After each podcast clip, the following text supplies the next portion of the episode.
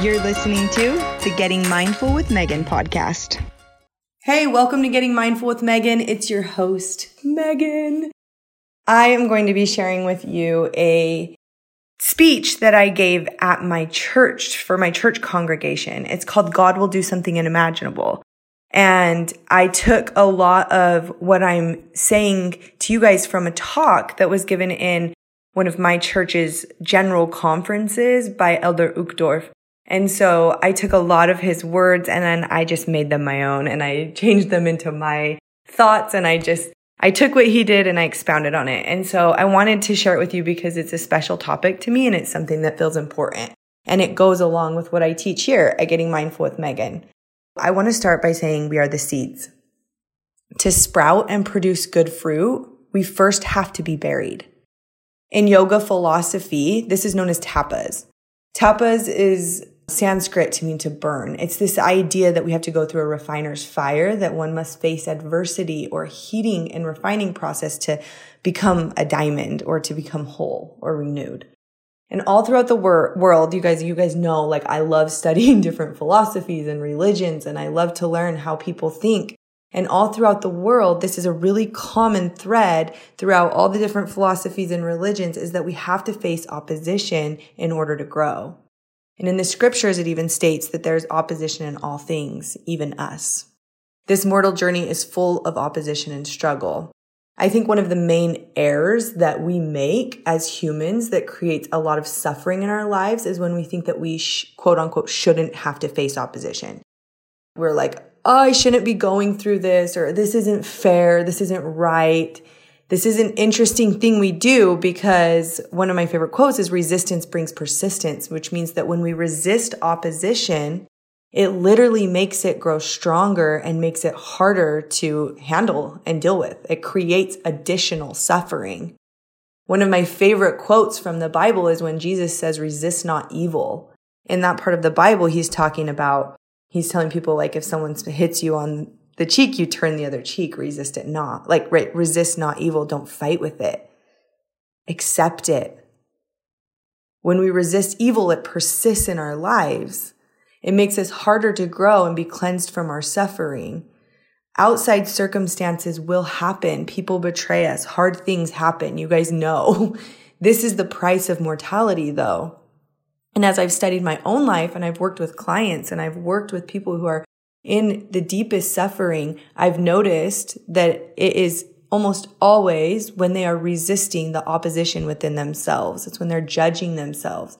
It's when they think that they shouldn't, they should be better, that something's wrong with them. In D&C, which is scriptures that I love, it's called Doctrine and Covenants. It says, it states that in order to exercise our full power and the full power of God, we first have to be willing to uncover our sins. When we resist the evil parts of our us or the opposition within ourselves, we lose the ability to release and change it. And in Elder Uchtdorf's talk, he said it so beautifully. He said that we don't get a free pass from the valley of our shadows. I want you to think of that word shadows. When we cover or resist or hide from, it's like we're pushing our shadow further into the dark. But what happens when you're willing to look at, accept, and even honor your shadow and bring it into the light? What happens to a shadow when it comes into the light? It disappears, right?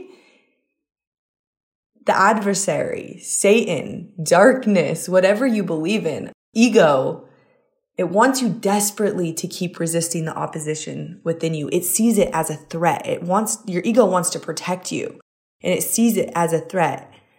But the gospel of Jesus Christ is predicated on faith and repentance. It was never expected for you to come here and have no oppositions or struggles or weaknesses. That was always the plan, you guys. And it's okay that you do things quote unquote wrong. Nothing has gone wrong. That was always part of the plan that you would come here, you would struggle, you would have opposition, and then you would use the atonement to be renewed and change your heart. That was always the plan. You would shift, you would shift your energy, right? It's the adversary's plan that you think that that's a problem. It wants you to believe that you should feel shame and hide from yourself and others. But when we do this, we just end up creating more opposition within us and additional suffering. And it was always God's plan, my belief. It's always God's plans that we are supposed to have joy. Men are that they might have joy. Speaking in like Christian language, Satan knows that when we resist negative emotion or the opposition within us, it grows and we cannot feel true joy. We are meant to have joy. We are meant to be joyful creatures, you guys. But we hit this threshold of like, I can't feel that much joy because that would be a problem. That's scary. One of my favorite examples of someone who didn't resist was Jesus Christ. When he was in the Garden of Gethsemane and he was atoning for our sins, he felt every pain. I want to make this clear. He didn't just change his thoughts or push away his emotions. He literally felt every pain. He allowed it. He sat in it. He accepted it. He felt it until finally he said it was finished, right? He was the greatest example of not resisting, of allowing, accepting, feeling, and releasing. One of my favorite spiritual analogies is that of the lotus flower.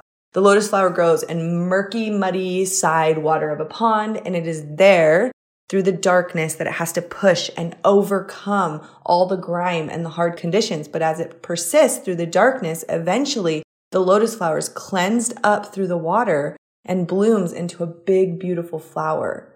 Our weaknesses, our trials, our adversities, our evils, our struggles, our darkness, whatever you want to call it, is for a purpose that's greater than we can imagine. One of my favorite quotes says, God consecrates what he doesn't cause. I don't believe God like is like, you, you're going to have this trial and now you have this trial. No, I think he gives us agency and then he lets our agency, even the ones that are not useful or helpful, end up he lets it work for us, right? He he makes it for our benefit. He consecrates it. I think that is so cool. So, what can we do while we're in the midst of opposition struggle? Now we know. We know we're going to be in it. So what can we do? First, in this talk, God will do something unimaginable. He says that we can focus on what we can do and not the things we cannot. Victim mentality, you guys. so often we get into a circumstance, we have a circumstance and we feel like we're victim to it. We let this thing that's happened have power over us. You need to know your strength and your power and you need to focus on what you can do and you need to focus on who you can rely on, which is yourself and God, right? He also notes us to muster our faith. One of my favorite scriptures in the Book of Mormon, you guys, is a spiritual text, is scriptures that I believe in, that I love. I think it is one of the best books that teaches faith in a way I I don't even know how like it's the best teacher of faith. I don't know. There's so many amazing stories of faith in it. So, but if you're not here for if you're not into that, just listen to this story. I think it'll help you. So, one of the scriptures is there's a guy named Lehi and he gets a spiritual prompting and that says Jerusalem's going to be destroyed. And so he takes his family and they leave into the wilderness but they have to go back and get plates, which has scripture on them. But the king Laban has them and he's a wicked man and he doesn't want to give them to Lehi's sons, Nephi, Laman, and Lemuel. And so they go and they're trying to get the plates and Lehi's wife starts to like complain. Like she's like, you're crazy. you led us from our home and all of our nice stuff. They had a super nice land and they had like lots of riches and She's like, You led us away into this wilderness, and this is so scary. And now my sons are probably dead because they haven't come back. And Lehi says something in an attempt to comfort her. And I think it is magic what he says. He says this I have obtained a land of promise in which things I do rejoice. So he's a abundance ahead of time. He's rejoicing for his blessings ahead of time during the trial of his faith. I think that is so awesome. And he says, I know the Lord will deliver my sons out of the hands of Laban and bring them down unto us in the wilderness. And after this manner of language did my father Lehi comfort my mother. I just think it's so interesting. You guys, do we ever sit in gratitude for the blessings we will receive? For the blessings we have not yet obtained? Do we have enough faith to do that? Can we believe that through our trials, God is planning something unimaginable for us? Can we focus on what's coming instead of what our current reality looks like with our physical eyes? I believe that we can. We were made to have that type of faith, faith like Moses. This changes your heart and energy. When you have that type of faith and you're rejoicing ahead of time, it changes your heart and energy and God will not be able to be held back. Miracles will be given to you. At the end of the talk, Elder Uchtdorf talks and he reminds us that we have to be willing to change ourselves, change our ways and walk through adversity so we can grow into the people we need to be. He reminds us that when we do this, when we really tune into the spirit and we listen to the Lord, our hearts change and things work out miraculously for us. Remember the story in the Bible of Simon Peter and the disciples who went fishing out on the Sea of Tiberias? Do you guys remember? They caught nothing. They threw, they had nothing. And this had to be so hard and frustrating. And I bet it felt a lot like opposition. But this was a super necessary part of the story.